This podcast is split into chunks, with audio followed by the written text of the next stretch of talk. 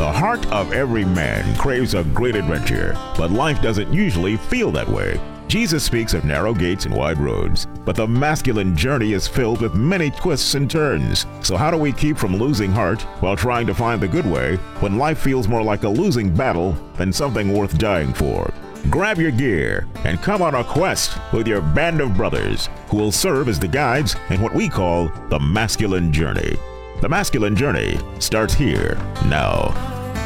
Welcome to the Masculine Journey. We are glad to have you with us today, and we are going to continue to talk about spiritual healing. We've been talking about that for the last several weeks, and uh, I think we're going to kind of wrap up some of that today. And at least for this this segment of going through it, I know we've wanted to do a little bit deeper dive than we typically do in each one of those segments. And so far, guys, some of the things we talked about, just I know I didn't ask you before the show, but what's some of the things we've talked about over the last several weeks? Agreements. We Agreements. talked about agreements. We talked about vows. We did. Yeah. Mm-hmm. Al, you got anything? Anything? Agreements and vows and bitter roots and um, just all around being in a bad mood. And lions and tigers and bears. Oh my. Oh my, yeah.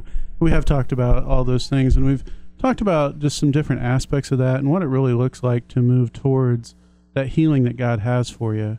One of the topics we touched on in one of the segments was bitterroot judgments, and we're going to spend the show on that today, trying to really understand more of what that is and how that can really unfold in your life and how it probably has already unfolded in your life. And I'm going to turn that over to Robbie a little bit to talk a little bit more about that, if you would, Robbie. Yeah, last week we we talked a lot about bitterroot expectancies, where you know, based on a, a root that we're eating from, you know, we have a chance to to eat from Jesus, essentially abiding in Him and the, you know, bearing good fruit, or you can, for lack of a better way to look at it, suck on a bitter root, and that root could come in the way of expectancies, expecting things to happen, but often it's it's it's actually planted through a bitter root judgment, where in the, in the Bible's pretty clear where you sow, you're going to reap. So if you sow a judgment, you, you know you've now thrown this judgment into the ground. You're going to reap lots and lots of judgment.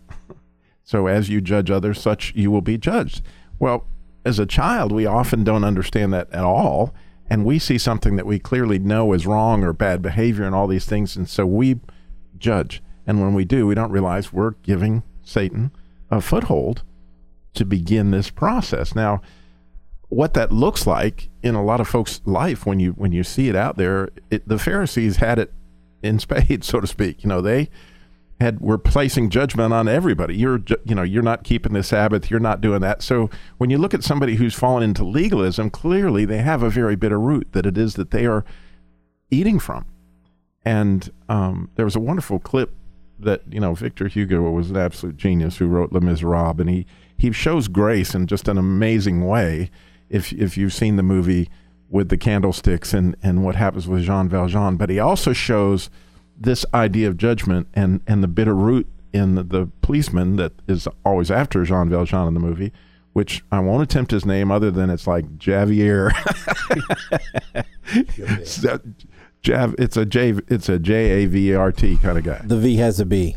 Oh, Chabert. Javert. Thank you. Yeah, he's the guy. But anyway, the poor guy is a legalist, and he is by the book, by the letter, all the way through. And now he's got a really big struggle because essentially Jean Valjean had a chance to, you know, they obviously were arch enemies throughout. The, he had a chance to kill him, but he chose not to. And now Javier, whatever his name is, does not know how that guy. He doesn't know how to deal with this. And so the resulting conversation, now that, that Jean Valjean's actually been captured, everybody understands what really is going on in his life. And how does this man deal with grace? Straight, straight up. Now, just so I understand, in this you've got Jean Valjean who's been caught, and the, the the place where this police officer finds himself is this guy's given me grace, and I owe him something, Right. I, Right. I owe him my life. and but yet I have the law that I've sworn and lived by my whole life. And I have to keep the law. Let's listen to how it plays out. Yeah. Bring him here.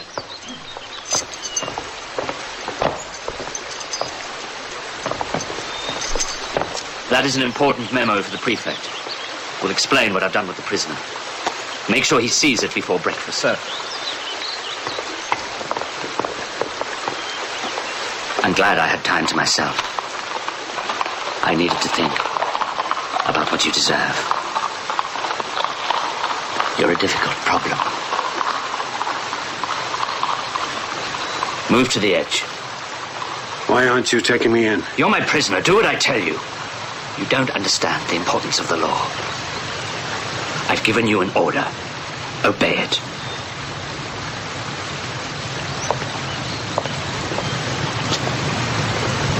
Why didn't you kill me? I don't have the right to kill you. But you hate me. I don't hate you. I don't feel anything. You don't want to go back to the quarries, do you? For once we agree. I'm going to spare you from a life in prison, Jean Valjean. It's a pity the rules don't allow me to be merciful.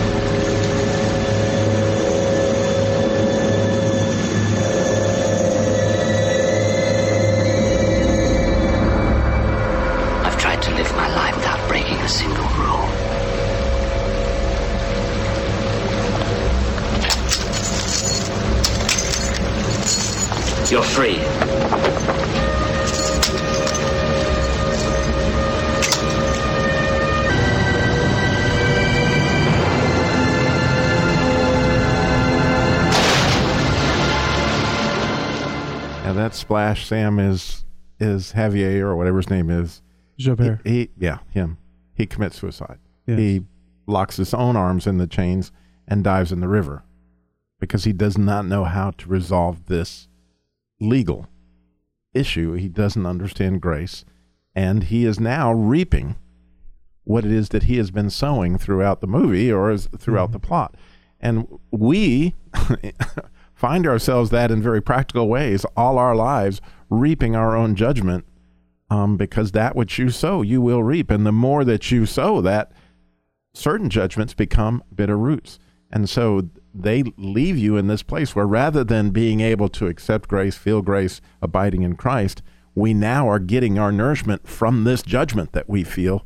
And sometimes that comes out in bigotry. Sometimes it comes out like vinny when you grew up was there a little irish issue up there Well, you put me on the spot all the time, Robbie, but I mean, uh, yeah, but you got to realize it's the 30s. And uh, I was just thinking, I don't know if this is going to get, well, I'll say it. Uh, watching older people, neighbors, and everything else, the man had the rule over his wife. And we as children, their children, we just accepted it. We accepted hitting our mothers. Uh, you know, we just left it alone. Uh, we weren't supposed to interfere. And it's just like the little clip that we heard, uh, the rules. What was what is it that he said? The rules don't allow me to kill you. Well, whose rules? You know, man-made rules. Uh, I couldn't do anything about my father hitting my mother. Uh, I didn't think nothing of it because my friend's father hit his mother. Uh, and that's the way it really was. And there was that, you know, as Robbie said, the Irish and the Italian. Uh, that was in the 20s, you know, 20s and 30s. There was a, I don't want to call it a race war, but we just didn't, they stayed where uh, their blocks and we stayed in our blocks, you know, and just didn't interfere because that was the rule. And if you got caught breaking the rule, there was punishment. As what's his name? Jabir found out. i'll let you say it That's it, Jabir. Vinny, was there mm-hmm. situationally there, you know, there was just a lot of stereotyping of because I think you told us before that, you you know, a lot of the police officers of the day were Irish, All And- Irish. and they would come down into the Italian neighborhoods. and stick it to us, as we called it. You know, just going to the vegetable and picking up apples and peaches. Some of them would put it in bags and take it home and give it to the owner of the store. You know, oh, look, what are you going to do about it? You know. Well, sometimes the owner did something about it. Uh, maybe not him personally, but he had somebody do something about it. And little by little, Actually, that all stopped, believe it or not, when the Second World War started. Uh, I'm telling a whole history story here, but it, it's connected. And young boys went to fight the war, 18 year old, and come home. They didn't go home to their moms and dads, but they got married. Italian married, Irish, Polish, uh, you know, everybody intermarried. And that's when it really stopped. Yeah. You know, that's when it really stopped uh, the abuse of one race against another. Let me ask you a question. Having not obviously been from that that era or time frame, you know, you had a perception of the Irish because of what you seen from the police officers Right. and what you heard, Right, and so you in turn kind of judged them based upon some things. right. What would have happened if you would have wandered up into their area on your own, or just not maybe you, but just your basic Italian kid? Yeah, What would have happened to that person? Just beat the heck out of me. Right. You know, for no reason. They knew didn't belong in that neighborhood. They would just beat the heck out of me. Now, if you were grown up, you know, you were 18, 17 or something like that. There was a movie, I forgot what movie it was, where an Italian guy falls in love with a black girl. Uh, wow. The same And thing. He It had to go into I- that neighborhood.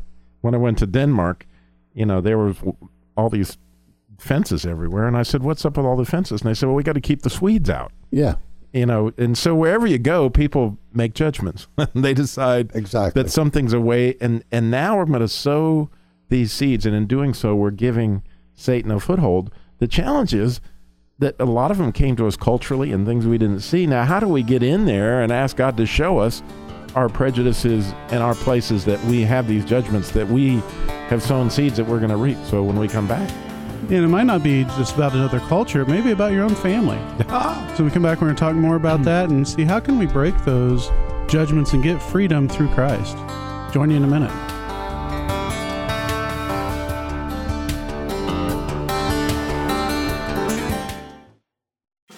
Is so exciting, Sam. We've got a men's night coming up for Mask Masculine Journey Radio both August 9th and the 30th. We do, and it's at the Kernersville Community House, and you can look that up online for directions or go to masculinejourneyradio.org to get directions. But it's going to be a night where we actually record the show from there. You get to see some of the pre show, some of the post show, and really have some fellowship along with us. Come join the band of brothers, and it's free. August 9th and the 30th, 7.30 to 9 o'clock at the Kernersville. Community House. There you go, in Kernersville.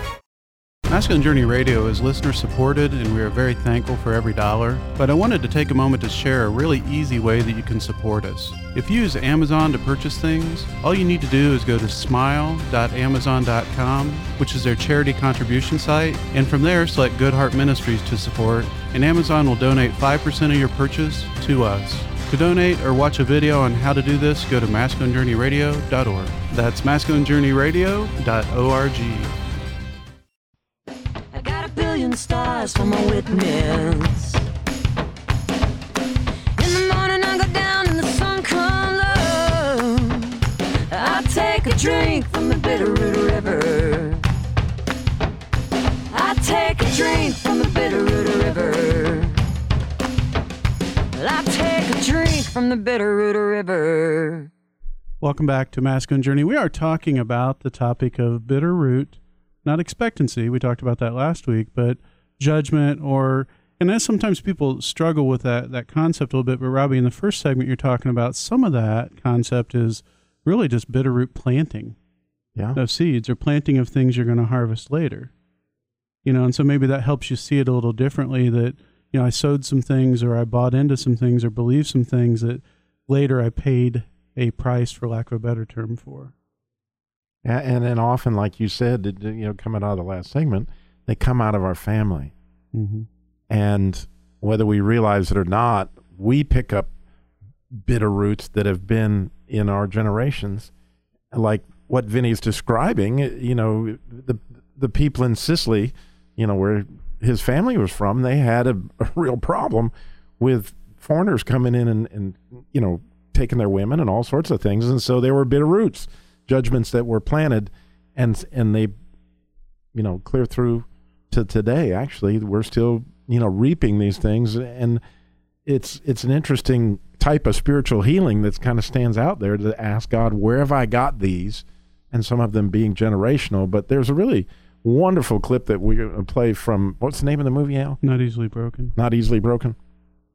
And Al. uh, You're, you're welcome. you know, here we have a lady whose husband um, and her got into, you know, she had her mother living with her. Obviously, when you listen to the mother, you will hear the bitter root, and you, and when you hear it, you- you'll say, "Wow, that's somebody that's bitter," and then you can tell that they're they've been, you know, drinking from the Bitterroot River, and and that is passed on to the girl to the point where she's kicked her husband out of the house, and now she's trying to figure out a way to break this this generational curse that she's under and and ask Jesus into the situation. So here you go. You want to know? Yes. Your daddy was rotten. You're too young to understand what was going on in that house, Clarice. He was a nasty. Mama. Don't mama me. He hit me in my face. Now you listen to me real good. When they stay, and they done already left, they get mean. I hated your daddy. Mom. No, I hated him. I hated him. You were right to throw Dave out of here before he hits you. No. no, David's not like that. And that wasn't the way to handle that. I shouldn't have listened to you. I shouldn't have listened to you. I'm not gonna talk about this. I'm not. Black women have to be strong. And you know that. I don't know what kind of pain you were holding on to in your heart, Mama, but you need to let it go. You need to just let it go. And in all your lessons about how I need to be strong and proud and independent, Mama, you left out some very important things. What? How to love, Mama. How to really care about somebody. How to forgive. I cared about you. I loved you. Best I could. I gave you everything in me that he didn't take. And he took everything. Can't you see that? I know you did, Mama. And if that ain't good enough for you, then I'm sorry for you. Mama, I'm so sorry for you. I didn't mean to come out here and disrespect you. I, I really didn't. But it's time for me to grow up. And I'm gonna have to ask you to leave my house. Because I want my husband. I want my husband back. And I wanna fight for my marriage. Because, Mama, I don't wanna end up like you. I don't. I'm gonna pray for you, Mom. I love you so much. Robbie, I want to ask about something. I know that I've been asked a couple times on this. How does judging others? I know the Bible tells me not to judge others, but how does that really give Satan a, a foothold into my life? And and one of the things I was listening to today that just kind of touched on, I want to ask you if, if you'd agree with this that the things that give the the enemy the foothold in our life are lack of repentance, lack of confession, and lack of forgiving. And so when we make that judgment, we are stepping in and judging and not forgiving or showing grace to this person, which allows the enemy to have access and, and free gain to things in our life. Would that would you agree with that? Oh, har- oh, hardly. In fact, today I had a, a revelation along those lines myself, and In fact, it, it almost scares me when I started to think about it that Jesus himself, as he is being crucified, says, Father, forgive them. And I, I've always seen that he was doing that, and obviously all these people came to Christ as a result of the prayer. But I never thought about that prayer being for Jesus himself. So he could let go of his bitter root so that he could be in that place where he needed to be without sin.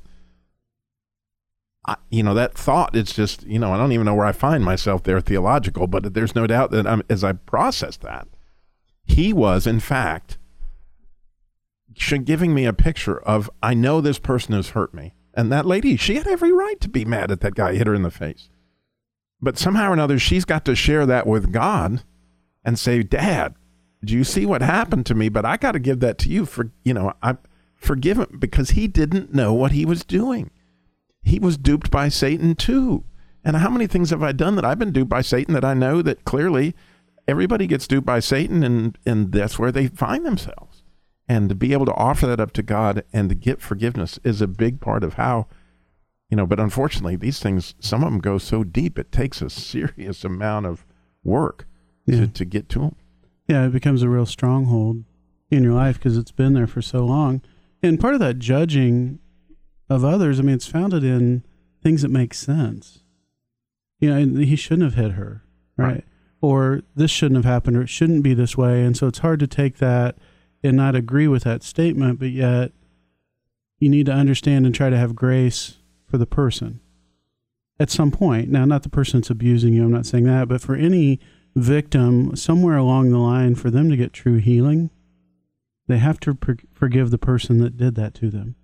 And it's not to forgive that person, it's to let that go in their heart. Yeah, and there's such a line between trust and grace. It's one thing to have grace for somebody, but that doesn't mean you stand there when they're drunk and let them hit you. Right. Right. That it doesn't mean you have to trust them, but that grace position, and then there's this whole issue of repentance.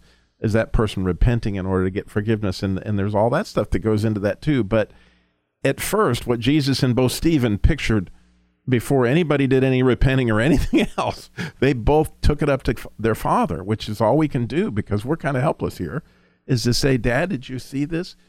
They didn't know what they were doing. I see that. Can you take this and and can you forgive them? Wow, to offer that for the person that's injuring you is a picture of that I, you know, it's really hard to grasp, but that's what Javier needed. Mm-hmm.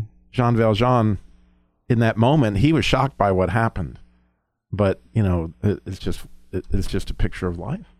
And he didn't have any capacity to even accept that grace. And a neat picture I read about this morning, and I'd never heard this, but Vinny's going to like this. Um, uh, the man who Michelangelo was that re- re- painted the Last Supper. Mm-hmm. He'd had a horrible argument with some, one, you know, other artist, and apparently it was just so bitter and so that he was starting the picture of the Last Supper. And so what he did to show revenge on this guy for eternity was he painted Judas, Judas with this guy's face. he painted his face on Judas, and you know, and everybody sees it. And he faint, he painted Judas's face before he painted anybody else's face, and everybody could see what he'd done. But then he went to paint Jesus' face, and he couldn't paint it, and he couldn't paint it, and he couldn't paint it until finally he had to get with God and and get forgiveness. He scratched out what he had had on Judas's face, and the painting blanked it off, and then he was able to paint Jesus because when you're holding on to that bitter root, there's no way you can also be seeing the face of Jesus. That's a neat picture. It is. It is. So you'd ask us earlier for examples in our life um, before the show of bitter roots that come back. And the one I'd shared before was, you know, my dad, when I was a young teenager, I discovered he had a, a problem with pornography. And the, the anger, the embarrassment, the um, uh, lack of respect that I felt for him was just overwhelming.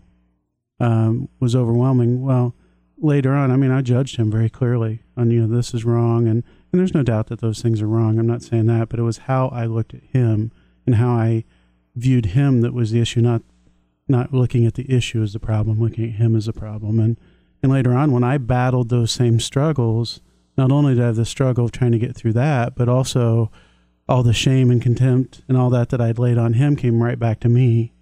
You know, that I'd laid that groundwork and I was getting that fruit of that feeling. You know, he may never felt it from me, but boy, I sure felt it coming back at me. And I don't, I don't know if that makes sense, but it's, it's something that I know that I laid some groundwork that later on I really felt the brunt of.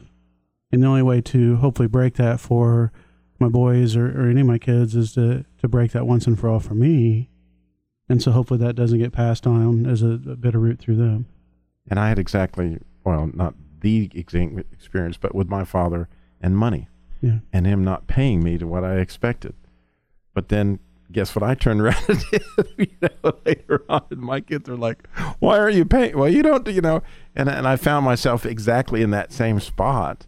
But then looking back and like, oh my word, I turned to my father and then it just like double torture because you by the the measure you measured it with, that's where you're getting measured and it hurts. Mhm. It, it's it's a bitter root and it and it does not feel good, but there is healing available when we get a good look at Jesus. So how do we how do we go about getting that healing, Robbie? How do we get that healing from that bitter root agreement, that bitter root? Um, It's listening prayer, Mhm. in my opinion, and, and so many of these is Lord, show me where it is I'm struggling. Why is it I'm so angry? Why, you know, time to look under the hood kind of questions and find out why I'm acting in ways that obviously I'm sucking on a bitter root. Absolutely. So taking it to the Father and saying, Father, help me. Jesus, lead me. Holy Spirit, give me the truth here. And not only just for understanding, but for healing. I want to remind you that, you can come out and be with us on August 9th at the Kernersville Community Center. We're going to be doing the show live from there. It's Men's Night in Kernersville. You can go to our website, masculinejourneyradio.org for more. See you next week.